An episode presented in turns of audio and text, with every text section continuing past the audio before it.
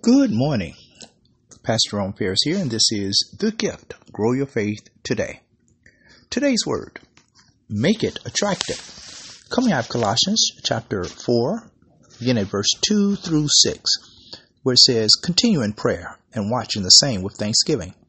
With all, praying always for us that God would open unto us a door of utterance to speak the mystery of Christ, for which I am also in bonds that I may make it manifest as I ought to speak. Walk in wisdom toward them that are without, redeeming the time. Let your speech be always with grace, seasoned with salt, that ye may know how you ought to answer every man. The story is told of a, a young boy who was aboard a passenger plane attempting to make money selling apples. Uh, he made his way through the train calling uh, or saying apples. Would you like to buy an apple? When he got to the the car, he still had a bag full of apples and no money. A gentleman who noticed his plight uh, took him aside and asked to see one of the apples. He proceeded to go to the front of the train, polished it conspicuously with a napkin, and then walked down the aisle eating the apple and commenting on how delicious and refreshing it was. Then he told the boy to try again. This time, he sold every apple. The difference? The apples had been made attractive to the potential customers. This story can remind us of one way we can interest others in the gospel of Jesus Christ. Make it attractive to them. Show them the difference it has made in our lives.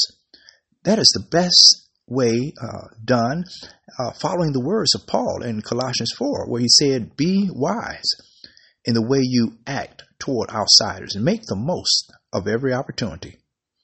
If we show kindness, love, and compassion to others, those who observe us will wonder why, and that may give us an opening to telling them about the beauty of God's love for them.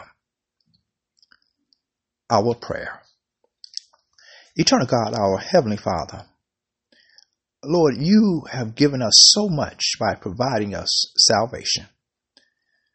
Lord, we, we ask that you would help us to make the gospel attractive to others by the way we shine Jesus' light on those who encounter us each and every day.